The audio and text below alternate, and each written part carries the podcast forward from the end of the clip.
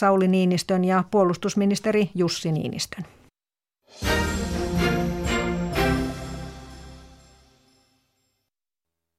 Yle Radio Suomi, ajan tasa.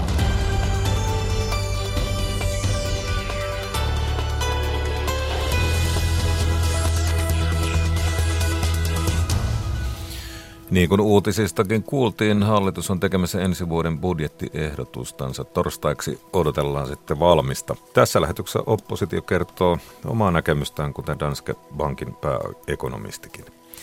Afrikassa kuivat alueet tulevat yhä kuivemmiksi ja trooppiset alueet saavat lisää rankkasateita, kun ilmastonmuutoksen vaikutukset kiihtyvät. On esitetty arvioita, että sadot voivat pienentyä jopa puoleen. Miten ilmastonmuutoksen vaikutuksia voidaan yrittää torjua afrikkalaisilla pelloilla ja metsissä? Maailman ehkä kuuluisin vallankumoustaistelija Che Guevara tunnettiin myös innokkana moottoripyöräilijänä. Ennen taistelujaan hän ajoi läpi Etelä-Amerikan, näki paljon reitillä, jonka nimi on La Poderosa. Tästä matkasta aikana syntyi kirja, mutta nyt se on poiminut moottoripyöräkierroksia järjestävän yrityksensä nimeksi Chen poika Ernesto Guevara. Aloitamme Finnairin toimitusjohtajan lisäeläkkeestä nousseeseen kohuun. Kuuntelet ajan tasaa. Studiossa Jari Mäkäräinen, hyvää iltapäivää. Finnairin toimitusjohtajan Pekka Vauramon 130 000 euron vuosittainen lisäeläke on nostanut tunteita pintaan lehtien palstoilla ja kahvipöydissä.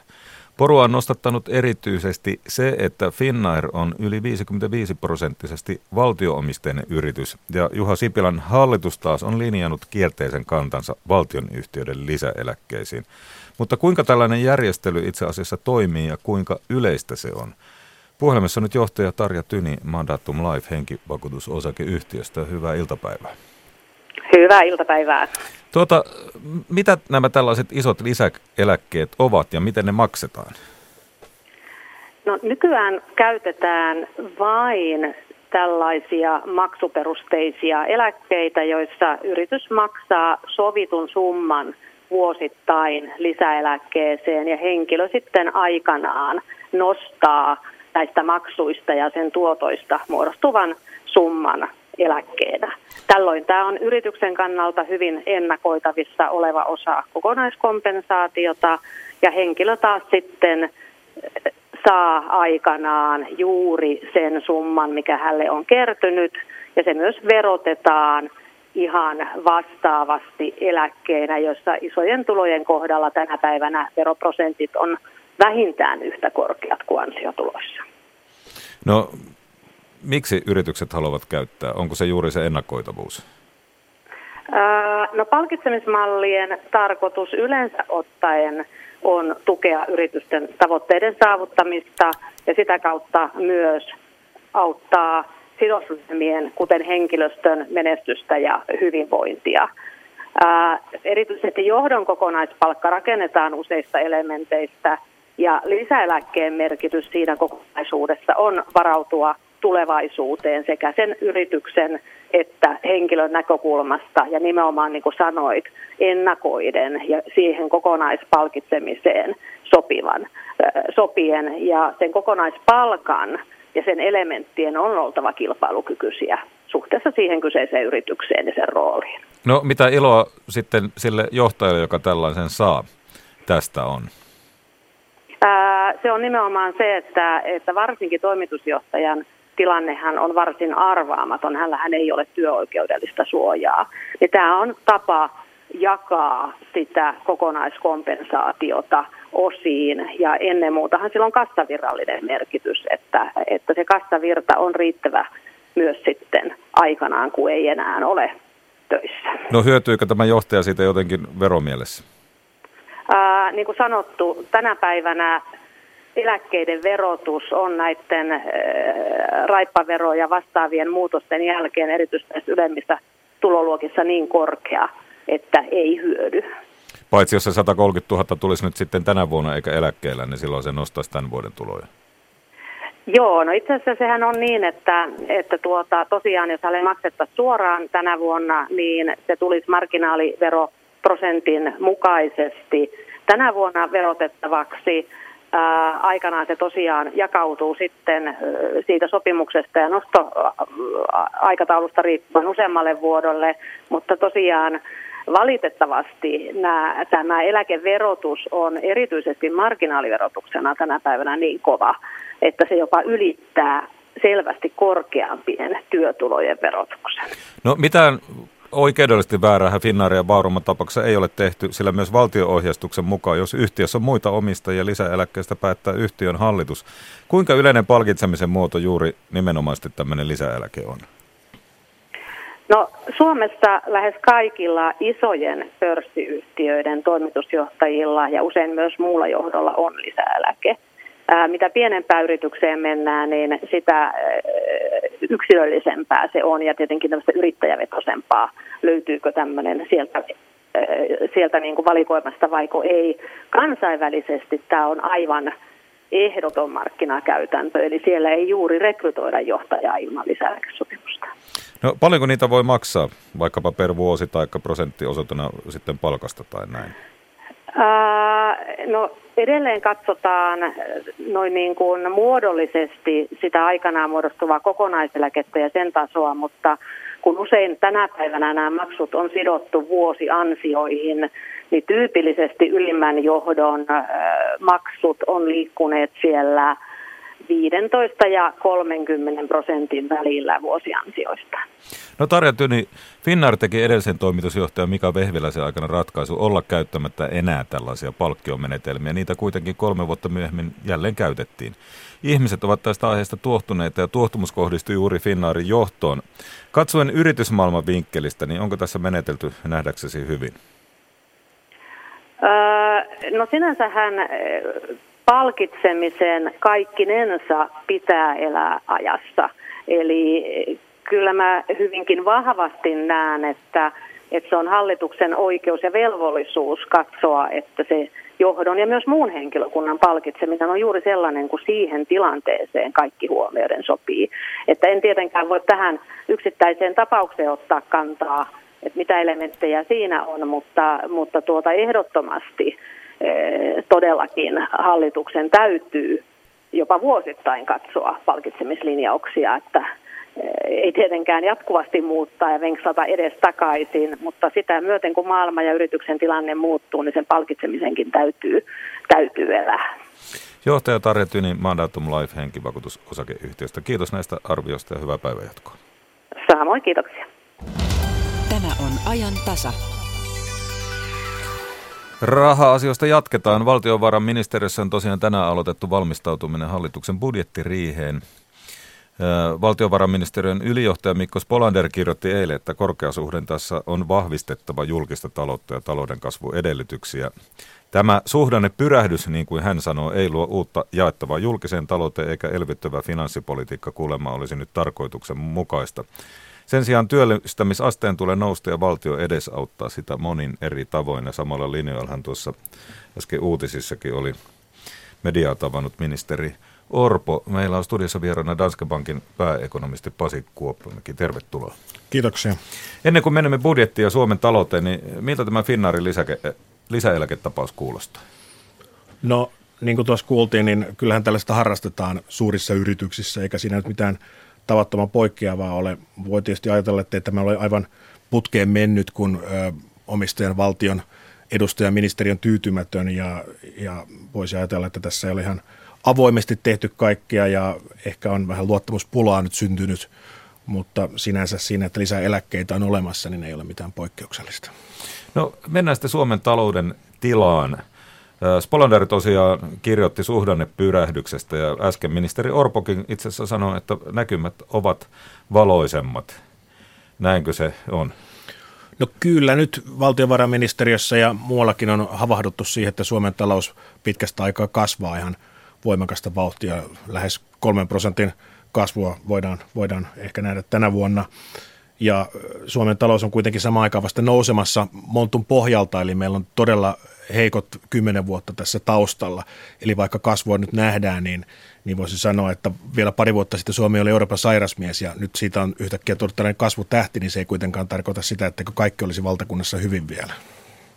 Yle uutisoi viikonloppuna, että taloudella pyyhkii hyvin, mutta alueelliset erot ovat todella suuria. Siellä on lounaisrannikon telakka- ja autoteollisuutta ja niiden alihankintaa, joka vetää koko maakunnan kasvuun. Mutta onko se niin, että hyvät alueet, niillä menee entistä paremmin ja huonommilla sitten huonommin?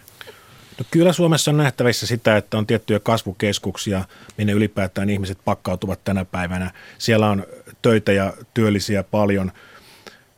Perinteiset teollisuuspaikkakunnat maakunnissa ovat ehkä jonkun verran jääneet tästä kehityksestä vielä jälkeen. Voihan se olla, että kansainvälinen suhdannekehitys vetää vielä niidenkin taloudet selvempään kasvuun, mutta tällä hetkellä erot ovat todella suuria.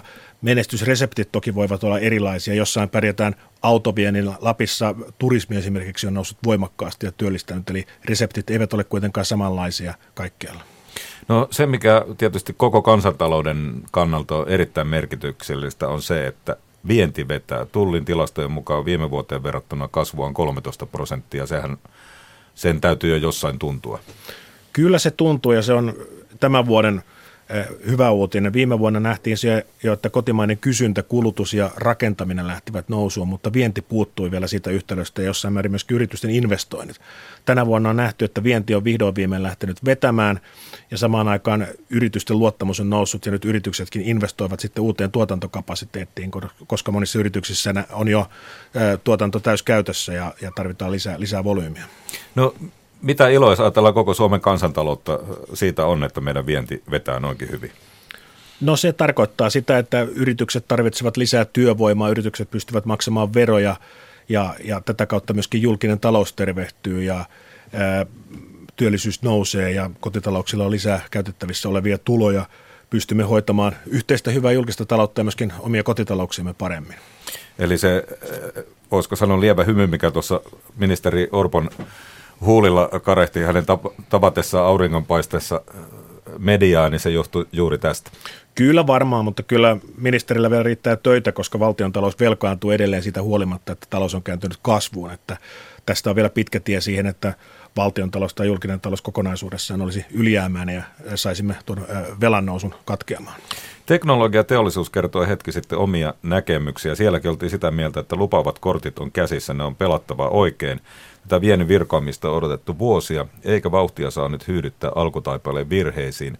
On syytä pitää jalat maassa, sillä ennusteiden mukaan talouden rakenteelliset ongelmat painavat kasvua jo ensi vuonna. Ja teknologiateollisuuden toimitusjohtaja Jorma Turunen, kun näitä näkymiä kertoi, niin sanoi, että valttikortit ovat hallituksella ja työmarkkinajärjestöillä, mutta siis parasta 10 vuoteen taisi tuo vienti olla. Siitä tulee mieleen, että vientiteollisuuden työntekijät varmasti haikailevat palkankorotusten perään. Näin varmasti on ja tässä on muutama vuosi jouduttu tyytymään aika mataliin maltillisiin palkankorotuksiin ja viimeksi tämän kilpailukykysopimuksen puitteissa on ymmärrettävää, että halutaan lisää palkkaa, mutta samalla tosiaan täytyisi malttia olla sen verran, että ei pilata sitä kilpailukykyä. Meillä oli vielä muutama vuosi sitten merkittävä hintakilpailukykyongelma, joka osittain johtui ylisuurista palkankorotuksista juuri 10 vuotta sitten, kun edellisen kerran puhuttiin jakovarasta. Ja nyt ei auttaisi pilata tilannetta. Se, että vienti on kääntynyt nousuun, kertoo siitä, että kilpailukyky on parantunut kyllä, mutta se on helppo pilata myöskin liian suurilla palkankorotuksilla. Jotain korotuksia varmaankin voidaan nähdä, mutta minun mielestäni ne eivät ainakaan saisi ylittää sitä, mitä on keskeisissä kilpailijamaissa, kuten Ruotsissa ja Saksassa tehty. Jossa on annettu tosi aika hyviäkin palkankorotuksia. Suomi saanut ehkä kiinni, mutta tulee mieleen se, että jos siellä tehtaat käy täysillä ja siellä työntekijät tekee hyvää tulosta koko maalle viennin muodossa, niin heille siitä ehkä joku siivu kuuluisi. No kyllä, siitä joku siivu kuuluu, mutta tietysti voi myös muistaa, että Saksassa ja Ruotsissa työllisyystilanne on huomattavasti parempi kuin Suomessa. Et voisi toivoa, että Suomessa edelleen keskityttäisiin siihen, että saataisiin työllisyysastetta ja sitä niin kuin kohennettua, että yhä useammat ihmiset olisivat töissä ylipäätään ennen kuin lähdettäisiin ulosmittaampaan korkeampia palkkoja. Saksassa ja Ruotsissa ollaan siinä suhteessa eri tilanteessa. No jakovara, mitä jotkut poliitikot tai kansalaisjärjestöt ehkä kuvittelevat olevan, semmoisiakin puheita on kuultu. Onko sitä? No ei sitä mielestäni hirvittävästi ole. Valtiontalous on edelleen vajeella ja talous nyt kasvaa ja asiat näyttävät paremmalta. Mutta me olemme vasta nousemassa syvästä taantumasta ylöspäin ja pitäisi päästä niin kuin kunnolla tukevalle maaperälle ennen kuin voidaan sitten katsoa, että onko sitä jaettavaa. Meillä on edelleen väestön ikääntymiseen liittyviä ongelmia. Ehkä tässä nyt ollaan pikemminkin siirtymässä siitä, että on pitkät leikkauslistat, niin voidaan katsoa asioita ehkä hieman niin kuin rauhallisemmin mielin, mutta mitään suurta jaettavaa ehkä ei ole. Ehkä siellä voisi katsoa niin kuin joltain menomomentilta pois rahaa. Yritystuista on esimerkiksi puhuttu paljon, että osa niistä on turhia. Osa niistä voi olla tarpeellisiakin. Koulutuksesta on leikattu jonkun verran. Ehkä sinne koulutukseen tällaisen niin kuin tulevaisuuden kasvun edellytyksiä nostaviin asioihin voisi siirtää rahaa enemmän ja ottaa sitä pois tällaisista niin kuin vanhoja rakenteita pönkittävistä jutuista. Niin siis niin kuin tuo valtiovarainministeriön ylijohtaja Spolanderkin sanoi, että valtion tulee luoda edellytyksiä työllistämiseen. Mitä ne sellaiset oikein voisi olla? No sitä, että ylläpidetään niin kuin yrityksillä hyvää toimintaympäristöä, verotuskilpailukykyisellä tasolla, infrastruktuuri, kaikki niin kuin säätely järkevällä tasolla ja sitten myöskin niin kuin työmarkkinauudistuksilla. Suomen työllisyysaste on edelleen turhan alhainen. Tämä hallitus tavoittelee 72% ja näilläkään kasvuluvuilla niin ei välttämättä päästä siihen 72%. Muissa Pohjoismaissa ollaan selvästi sen yli. Ja Suomikin voisi niin kuin asettaa tavoitteen korkeammalle. Silloin meidän julkinen talous tervehtyisi jossain määrin kuin itsestään, niin sitten voitaisiin ehkä katsoa hieman niin kuin tätä jakovarakysymystäkin uudestaan. Mutta näin matalilla työllisyysasteilla ja kun talous on vasta toipumassa, niin sitä jaettavaa ei hirvittävästi kyllä ole. Sitten tuntuu, että on niin kovin erilaisia aloja, että ala, jolla on markkinoita, työllistää kaikesta huolimatta, ja sitten on aloja, jolla vaikka kuinka paljon alennettaisiin työnantajalle tulevia kustannuksia työntekijästä, niin ei sinne työtä tunnu lisäävän. Mitä valtio voi tuommoisessa tilanteessa tehdä? No ei valtio välttämättä yksin tätä asiaa pysty ratkaisemaan. Meidän pitäisi päästä työmarkkinoilla sellaiseen tilanteeseen, että ehkä yritystasolla pystyttäisiin enemmän sopeutumaan siihen kunkin yrityksen omaan kilpailutilanteeseen paikallisesti ja jopa globaalisti, koska rajat ovat varsin auki.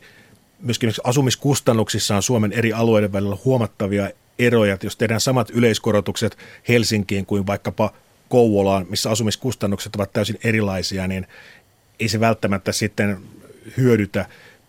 Pitäisi niin kuin päästä tavallaan lähemmäs sitä yritystasoa edelleen. Nyt on myös liittokohtainen kierros ja nähtäväksi jää, miten tämä toimii, mutta kyllä nämä työmarkkinarakenteet vaativat edelleen paljon kehittämistä. Niin ja työntekijöiden kannaltakin, että jos on ala, joka kannattaa hyvin ja työllisyys on huipussaan, niin tuntuisi omituiselta, että heitä kohdataan samalla tavalla sitten kuin ala, jolla menee huonosti. No näin vähän sitten, että se on sitten niin kuin tasapäistämistä kaikille, jos niin kuin tulee samat yleiskorotukset. Mutta toki niin kuin tässä täytyy nähdä, että mitä suuret vientiorientoituneet liitot tekevät ja sitten täytyisi päästä siihen, että välttämättä kotimarkkinoilla ei lähdetä sitten niin kuin sen jälkeen kustannuskilpailukykyä myöskin pilaamaan. No veropolitiikka on myös aina isossa roolissa, kun budjetista puhutaan. Kauppa ja palvelut nyt ainakin toivoo kansalaisille ostovoimaa. No kyllä se verotus on tärkeä kysymys.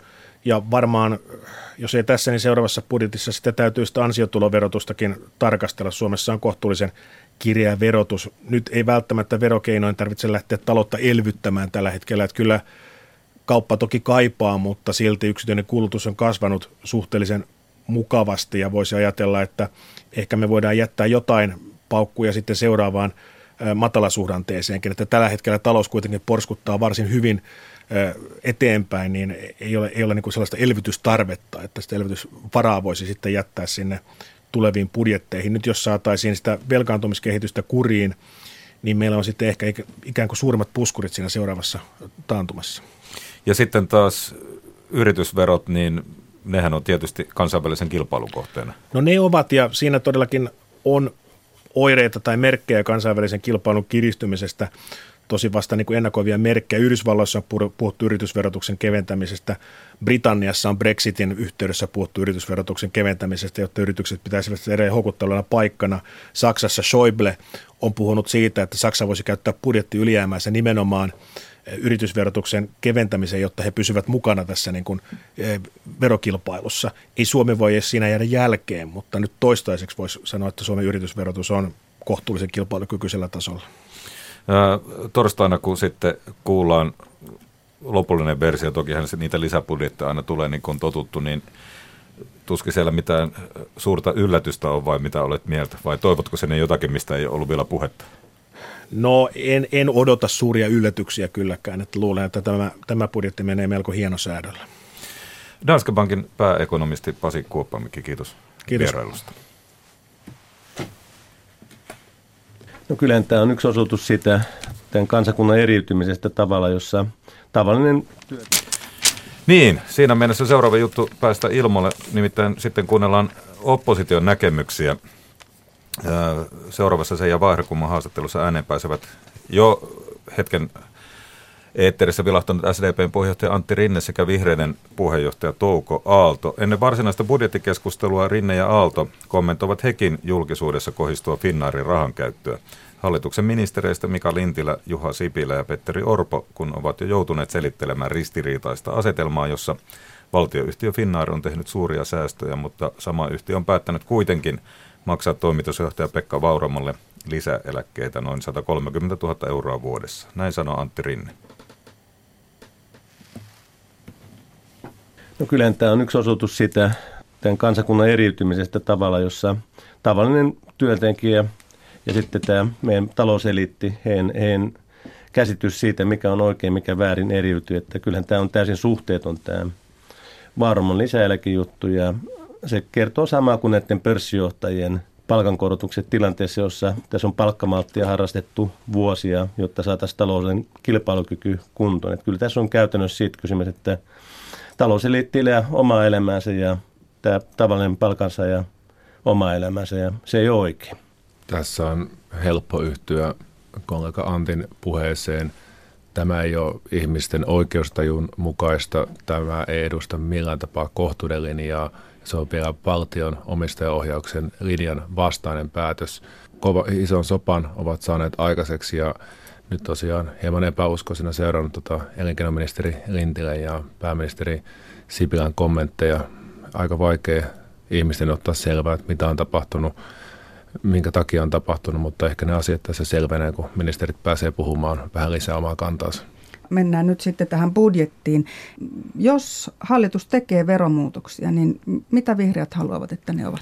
Minusta on tärkeää puuttua siihen, että tämän vaalikauden aikana oikeastaan veromuutokset ne on tehty sinne ylimpiin tulodesileihin kaikkein rikkaimpien ihmisten tilannetta jopa vielä entisestään helpottamaan. Ja nämä taloustalkoot on maksatettu nimenomaan pienituloisilla naisvaltaisten alojen työntekijöillä.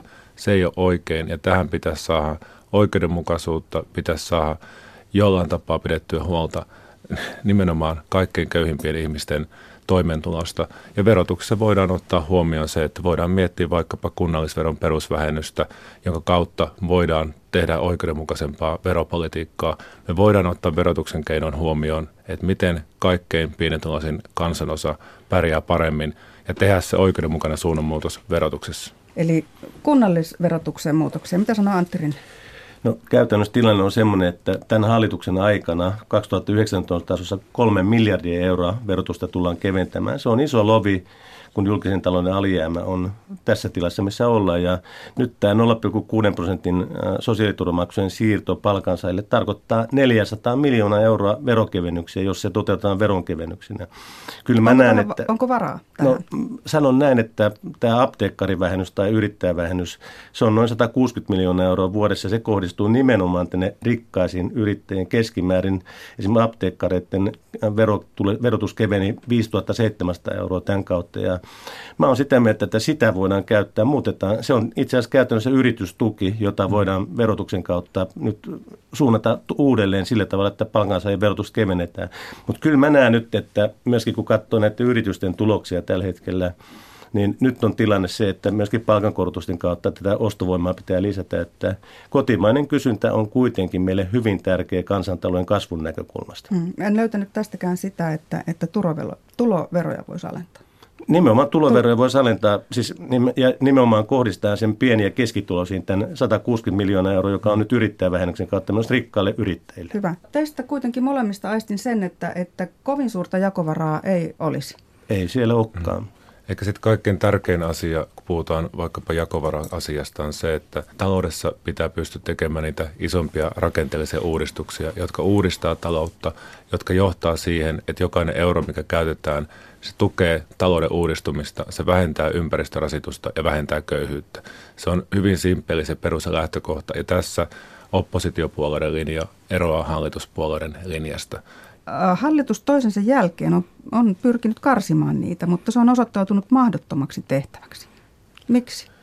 No, taustalla on se, että aina kun lähdetään leikkaamaan jostain, se on aina jostain pois. Ja politiikassa on valtavia myös eturyhmiä taustalla ja valtavat lobbauskoneistot. Eikä koskaan ole varmaan tilanne se, että on kenenkään edun mukaista lähteä suoraan vähentämään tukia. Mutta vihreät katsoo asiaa niin, että sen sijaan, että pelkästään puhutaan, että mistä pitää leikata tai pitää korottaa veroja, niin budjetin sisältä voidaan miettiä, että miten ne eurot käytetään fiksusti.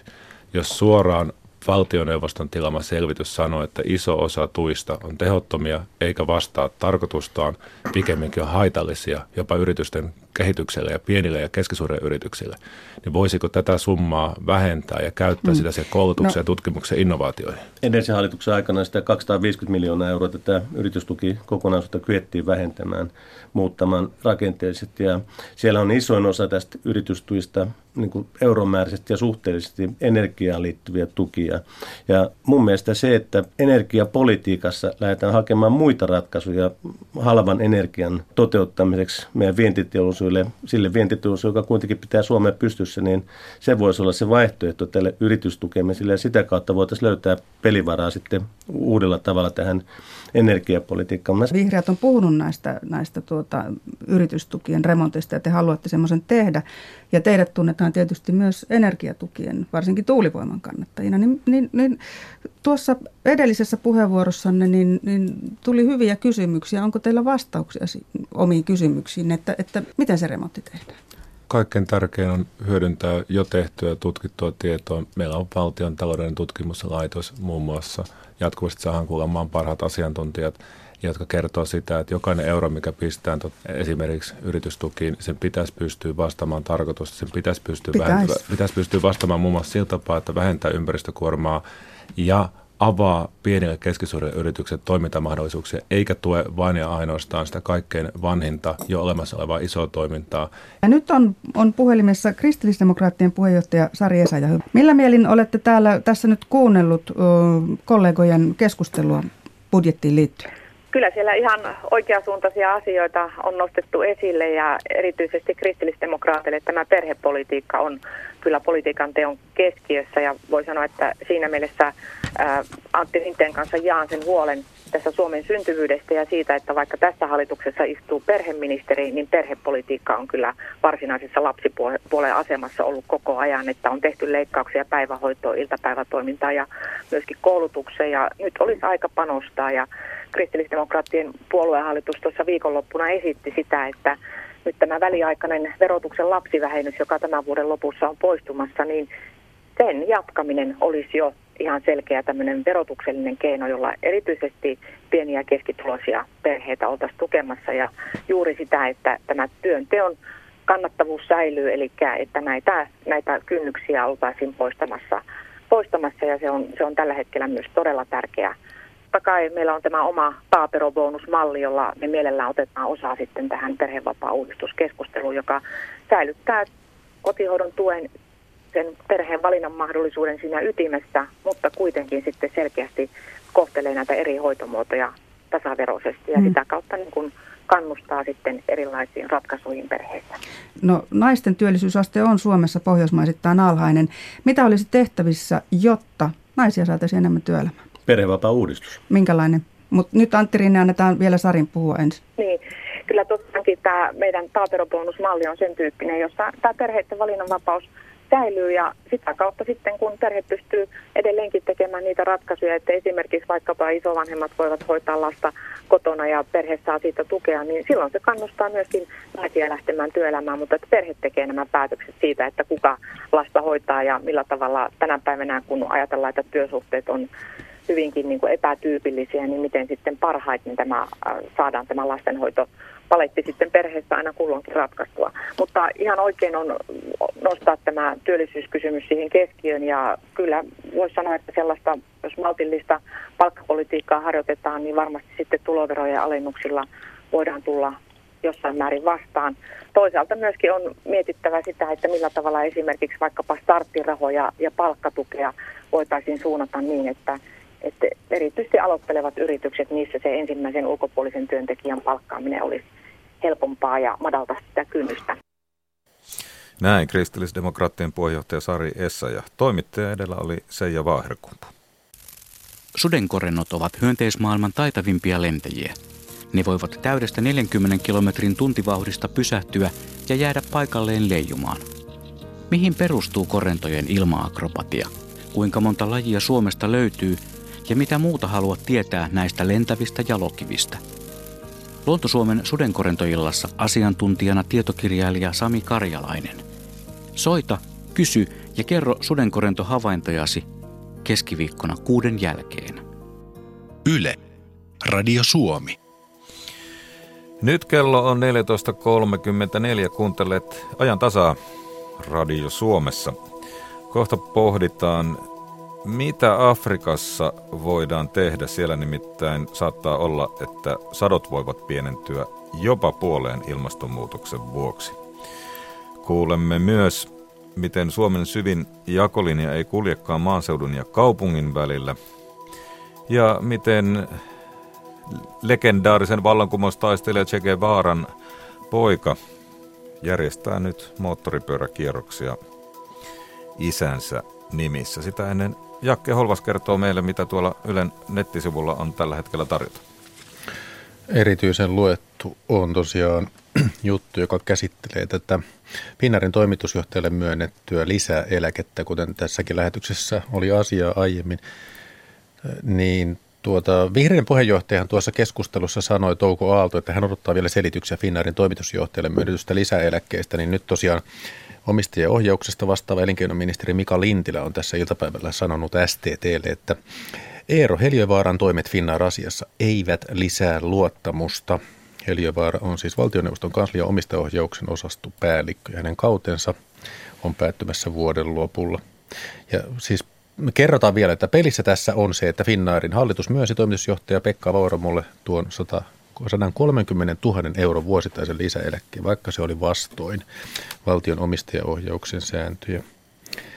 Ja nyt sitten Lintilä on sanonut STT:lle, että hänen mielestään pääministeri Juha Sipilälle olisi tullut kertoa asiasta. Eli jo Vaara koki, että Finnairin toimitusjohtajan lisäeläkekeskustelusta ei tarvitse informoida eteenpäin, ja tämä on nyt Lintilän sanomaa. No tällaista. Sitten ulkomaille. Harvardin tohtori lähetti naisia halventavan viestin. Google antoi potkut.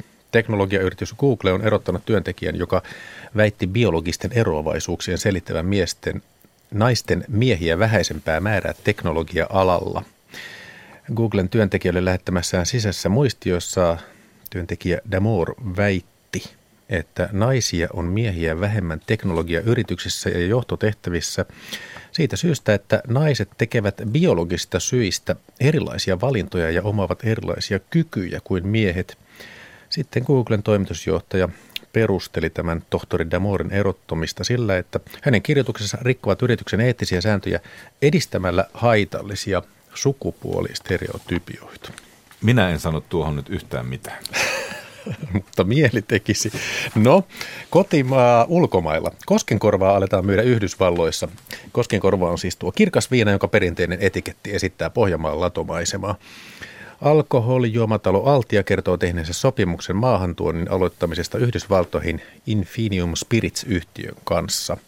Perinteistä suomalaisviinaa myydään nyt jo lähes 30 maassa. Sitten tällainen tavallaan ei-uutinen, mutta kuitenkin uutinen. Kesällä valmistunut lasten ja nuorten hyvinvointitutkimus osoittaa, että perhetausta vaikuttaa siihen, miten lapset ja nuoret elämänsä ja tulevaisuutensa kokevat. Vanhempien työttömyys, perheen varallisuus ja perherakenne, ne ovat kaikki tekijöitä, joihin lapset eivät voi vaikuttaa itse. Tutkimuksen mukaan niiden vaikutus lasten hyvinvointiin ja tulevaisuuden uskoon on kuitenkin merkittävä. Eli se menee näin, että lasten turvallisuuden kokemus oli sitä vähäisempi, mitä matalampi vanhempien koulutustaso oli. Vähävaraisten ja työttömyyttä kokeneiden perheiden lapset kokivat myös muita harvemmin olonsa turvalliseksi liikkuessaan kaduilla, keskustassa ja luonnossa. Ja Turun yliopiston dosentti Leena Koivusilta toteaa, että ehkä tulokset sillä tavalla hämmästyttivät, että tuli taas todistetuksi, että näin se vaan on. Kiitoksia tällaisia näistä, Jakke.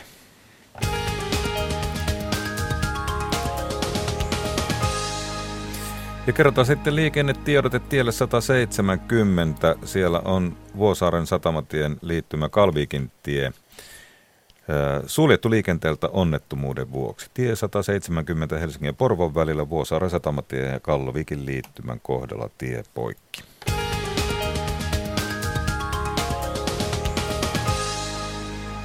Sitten Afrikkaan, missä kuivat alueet tulevat yhä kuivemmiksi ja trooppiset alueet saavat lisää rankkasateita näin, mikäli ilmastonmuutoksen vaikutukset kiihtyvät. Äärimmäiset sääilmiöt koettelevat ihmisten elinmahdollisuuksia varsinkin kuivilla alueilla, kun hedelmällinen pintamaa vähenee ja köyhtyy.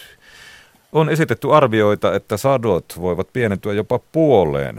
Miten ilmastonmuutoksen vaikutuksia voidaan yrittää torjua afrikkalaisilla pelloilla ja metsissä? Kaija Kelman jatkaa.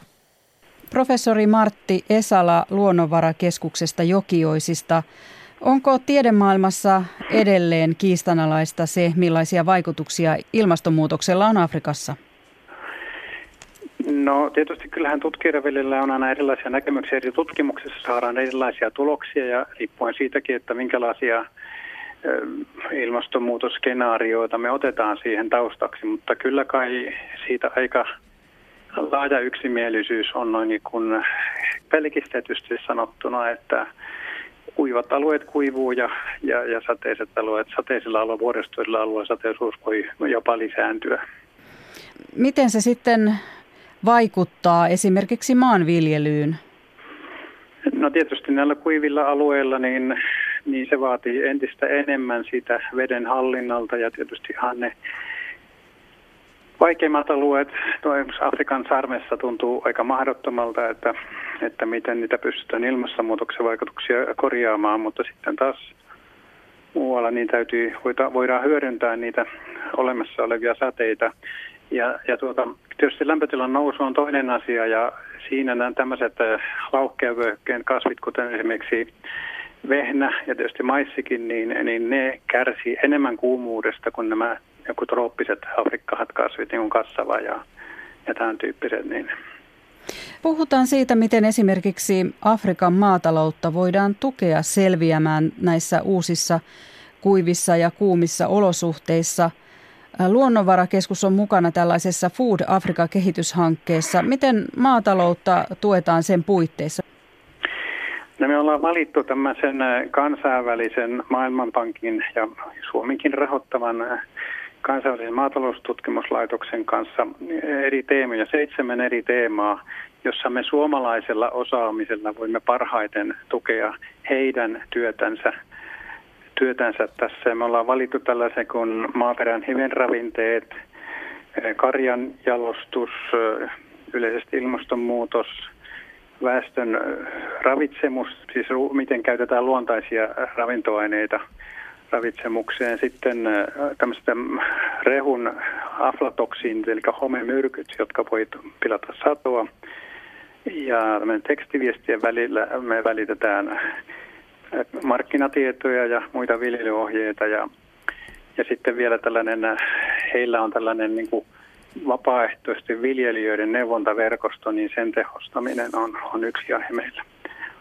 Valitaan vaikka hivenaineasia. Mitä suomalaiset asiantuntijat, miten ovat auttaneet afrikkalaisia viljelijöitä sillä saralla? No ensinnäkin tällä Keniassa olevalla kansainvälisellä tutkimuslaitoksella on tämmöinen uusi menetelmä, jolla voidaan hyvin edullisesti ja nopeasti analysoida maita, maanäytteitä, ja me ollaan sitten auttanut heitä niin kuin tavallaan kalibroimaan, eli soveltamaan sitä menetelmää tällaisen perinteisiin hivenravinnemenetelmiin, tutkimusmenetelmiin, mitä meillä on niin kuin vahvuutena. Me ollaan sitä kautta saatu tietoa, että Afrikassa on joitakin ravinteiden kohdalta aika merkittäviäkin puutoksia. Ja nyt sitten sen jälkeen tietysti koitetaan tätä tietoa saada paikallisille viranomaisille ja myöskin viljelijöille, että seuraisivat maansa heveravinnetilaa. No kun viljelijä saa tietää, mitä maasta puuttuu, niin onko hänellä varaa sitten ostaa tietynlaista lannoitetta siihen? No hyvin vaihtelevasti. Joskus voi kysyä, onko varaa olla käyttämättä, jos on kyse semmoista heveravinteesta, joka estää, esimerkiksi ankara sinkin puutos voi estää kokonaan tai kasvien kasvua, että kasvit ei pysty tuottamaan satoa, niin voi kysyä, onko varaa olla ostamatta. No millä tavalla kaikki tämmöinen maatalouteen liittyvä tieto niin sitten saadaan leviämään viljelijöille? Tässä meidän hankkeessa on koulutettu tällaisia niin sanottu vapaaehtoisia viljelijöitä, vapaaehtoisia neuvoja, ihan viljelijöitä, jotka sitten siellä kylässä, on monasti kylän tämmöisiä merkittyjä viljelijöitä, jotka kylässä sitten neuvovat muille viljelijöille näitä parhaita menetelmiä. Ja kyllähän siellä on televisio-ohjelmia ja kaikkia muuta, mitä neuvontalehtisiä, mitä käytetään, mutta se, että miten sen saada sinne sadoille miljoonalle pienviljelijöille, se on se ongelma. Siis kuinka monelle viljelijälle haluatte nämä tiedot viestittää?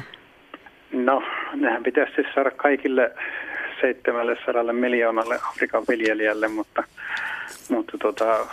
jostakin on aloitettava. Professori Martti Esala, kuinka tärkeää on, että Afrikan viljasadot saadaan paranemaan? No, mielestäni se on nyt tässä vaiheessa erittäin tärkeää, koska kun me tiedetään, että nämä ilmastomallit, toiset ennustaa muutaman prosentin tai muutaman 10%, jotkut jopa 50% sadon alennuksia, eli suorastaan romahtaa ruoantuotanto, niin meidän pitäisi tässä vaiheessa pystyä mahdollisimman hyvin neuvomaan viljelijöitä, että miten he voivat vastata tähän ilmastonmuutokseen. Ja Afrikassa on kuitenkin vielä paljon tehtävää siitä, että me pystytään hyödyntämään se tuotantopotentiaali, mikä se ilmasto siellä kuitenkin antaa. Että tämä niin sanottu satokuilu on Afrikassa aika iso, joka tarkoittaa sitä eroa siitä, että mikä se oikea sadontuotanto on verrattuna siihen, mihin siellä ilmastossa pysyttäisiin. Kehityspolitiikan neuvonantaja Vesa Kaarakka. Missä määrin Suomen kehityshankkeet tähtäävät ilmastonmuutoksen vaikutusten torjumiseen? Monellakin tavalla. Mä itse tunnen parhaiten tilannetta metsäalalla, jossa oikeastaan kaikki meidän rahoittamat hankkeet jollain tavalla liittyy ilmastoon ja ilmastonmuutokseen, ennen kaikkea sen torjuntaan.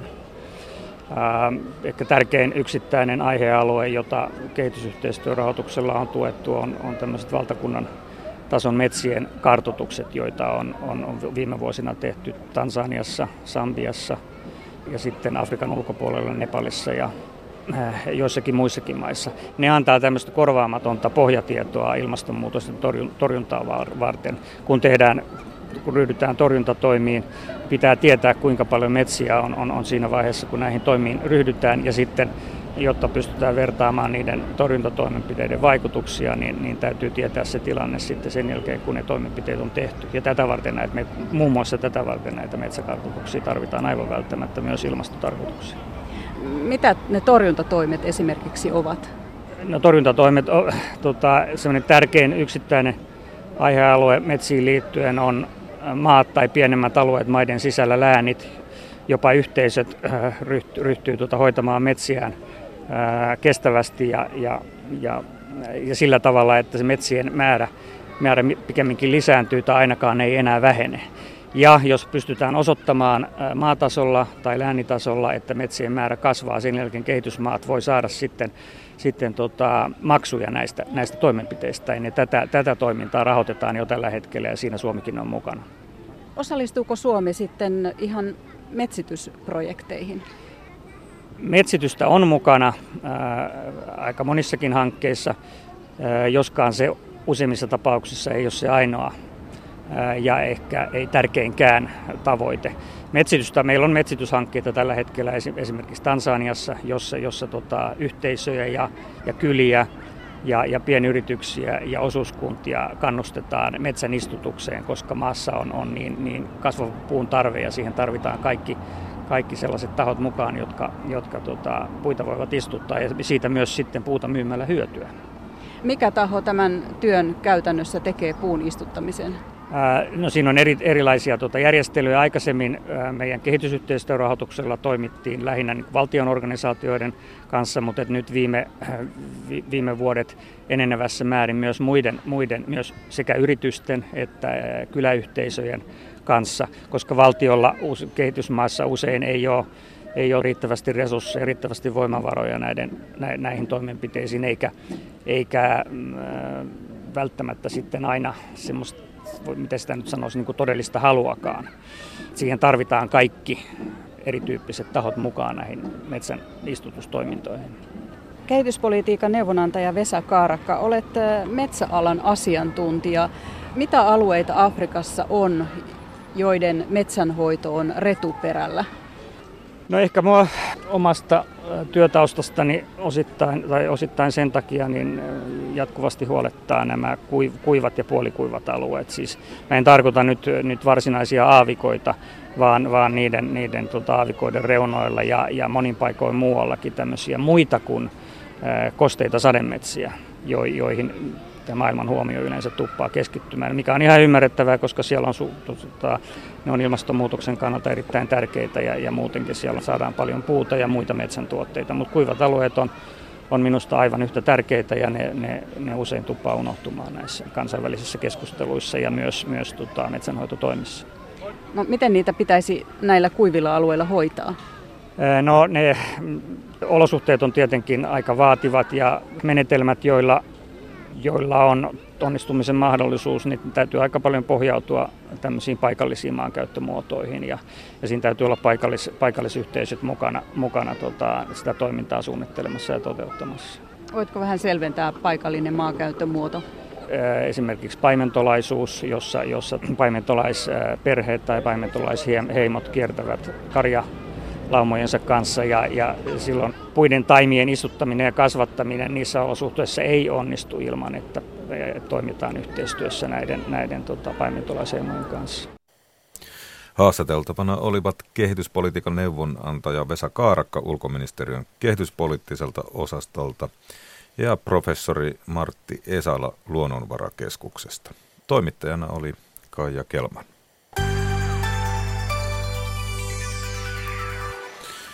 Ajat muuttuvat, niin kuin tiedämme. Maailman ehkä kuuluisin vallankumoustaistelija Che Guevara tunnettiin innokkaana moottoripyöräilijänä. Ja ennen taistelujaan hän ajoi läpi Etelä-Amerikan ja näki totta kai paljon kurjuutta ja epäkohtia reitillä, jonka nimi oli La Poderosa. Matkasta syntyi kirja, mutta nyt sen on poiminut moottoripyöräkierroksia järjestävän yrityksensä nimeksi Chen poika Ernesto Guevara. Toimittaja Mikko Tuomikoski tapasi moottoripyörämatkoja markkinoivan Guevaran Lahdessa. Aluksi Guevara kommentoi Kuuban ja Yhdysvaltain suhteiden lientymistä, joka ainakin aluksi paransi hänen bisneksensä, eli matkailun mahdollisuuksia. Bueno, nosotros nunca hemos tenido relaciones con los Estados Unidos a partir de la apertura. Diplomaattisuhteet olivat tosiaan pitkän jäissä, mutta Barack Obaman presidenttikaudella suurlähetystä tavattiin uudelleen Washingtonissa ja Havannassa. Suhteet lämpenivät ja matkailu lähti nousuun, mutta Trumpin noustua presidentiksi asiat ovat mutkistuneet. Sillä Obaman aikana käynnistynyt positiivinen kehitys pysähtyi kuin seinään ja maidemme väliset suhteet ovat taas viilenneet. Kaikki tietysti ovat nähneet Che Guevaran kasvot Alberto Cordan kuuluisassa muotokuvassa muun muassa, mutta jäikö sinulle minkälaisia muistikuvia isästäsi?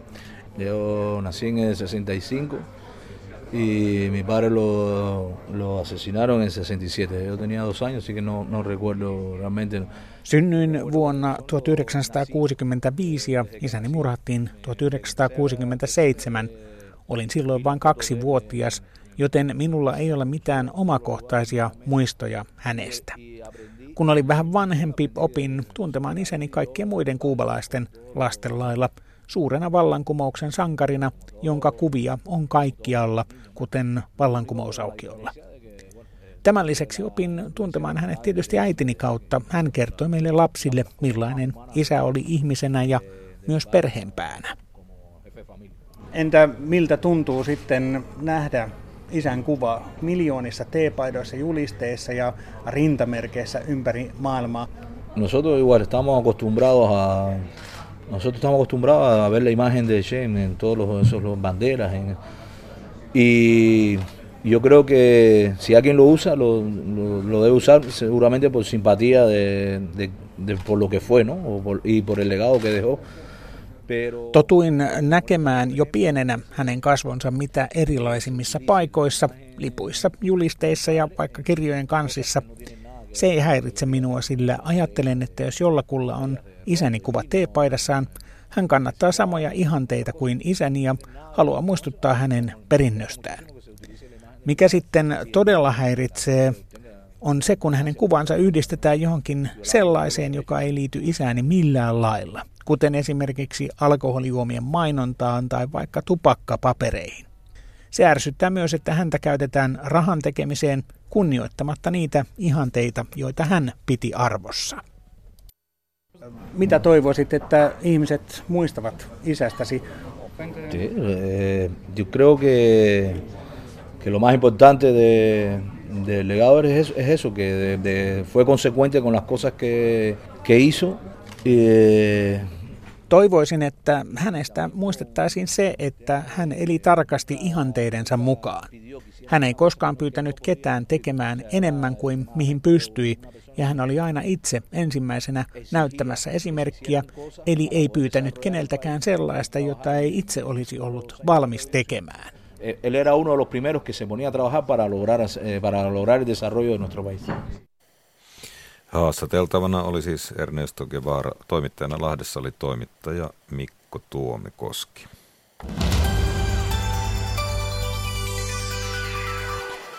Suomen syvin jakolinja ei kulje maaseudun ja kaupungin välillä, vaan se jakaa luokkia, näin sanoo kolumnisti Reetta Räty. Suomessa murehditaan erilaisten elämänpiirien ja poliittisten näkemysten muodostamia kuplia ja kuplien sisällä elävien kyvyttömyyttä ymmärtää toisiaan. Ennen oli hyvin, kun oli talvisodan henki.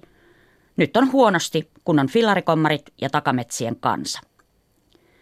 Keskustelukuplista kuohahti 2015 eduskuntavaalien jälkeen. Silloin keksittiin, että helsinkiläisessä kulttuurikuplassa ei tunneta perussuomalaisia äänestäneitä. Kaupunkilaiseliitti on pihalla siitä, millaista on kuulua globalisaation häviäjiin, mediassa pääteltiin. Ei auttanut, että taiteilijat kertoivat käyneensä, siteraan, hirveän kiinnostavia keskusteluja elämästä ja taiteesta pitkin Suomea tai löytäneensä paljonkin samastumispintaa muualta. Sitaatti loppuu. Kuplat oli julistettu tiiviiksi ja niiden rajat ylittämättömiksi. Oman elämänpiirin rajallisuus on toki hyvä tunnistaa, ei siinä mitään. Mutta ei kai sitä voi pitää tavoitteena, että kaikki elävät, ajattelevat ja juovat kahvinsa samalla tavalla. Minusta keskustelukuplista on väsyttävää. Se perustuu kliseisiin ja liioitteluun. Luin Helsingin Sanomien pääkirjoituksesta heinäkuussa, että, siteraan, esimerkiksi marjastaminen tai takapihalla puuhailu ovat monelle kaupunkilaisille vierasta toimintaa. Sitaatti loppuu. No eivät ne kyllä ole. Samassa kirjoituksessa kerrottiin, että kaikki helsinkiläiset eivät ole lattea juovia vegaaneja. Pääkirjoittaja on ehkä kuunnellut tai lukenut liikaa Soinia, joka rakentaa jatkuvaa vastakkainasettelua viherpipertäjien ja aitojen ihmisten välille. Tuntuu vähän hölmöltä edes sanoa, että Helsingin kalliossa asuvat naapurini istuttavat pelarkonioita sisäpihalle, hilloavat omenoita ja liottavat mummonkurkkuja. Vilkaisu Kuplamedia Facebookiin kertoo, että myös töölöläiset, käpyläläiset ja punavuorelaiset ovat olleet kesällä mökeillä, saaristossa, suvun kesäpaikoilla pitkin Suomea. Siellä ne soutavat, somettavat kanttarellejaan ja vaeltavat metsissä taaperon rinkassa. Yksi tuttu huhuilee juuri Facebookissa, olisiko jollakulla haravaa ja tai viikatetta lainaan Suurkallion alueella. Viikate löytyy hetkessä. Monesta näitä ihmisiä voi syyttää, mutta ei kyllä siitä, että he eivät puuhaile takapihoilla tai marjasta. Oma käsitykseni kuplista on se, että niiden rajat eivät kulje maaseudun ja kaupungin välillä. Tulin juuri juttukeikalta Hämeestä ja Pohjanmaalta. Kurikassa tapasin 83-vuotiaan Martin ja puolisonsa Pirkon. Vartin päästä ensitapaamisestamme puhuimme heidän keittiössään lasten syntymästä, kuolemasta, ihastumisesta, peloista, helmiohrapuurosta, risusavotasta ja siitä, kun viimeiset lehmät lähtivät kotipihan navetasta. Samaistumaspintaa riitti ja naurua. Kävi ilmi, että meillä on tämän Pirkon kanssa sama lempihetki päivästä. Se on se, kun herää aamulla, keittää kahvin ja istahtaa alas. Pirkko pihakeinuun ja minä keittiön pöydän ääreen. Koko päivä on edessä.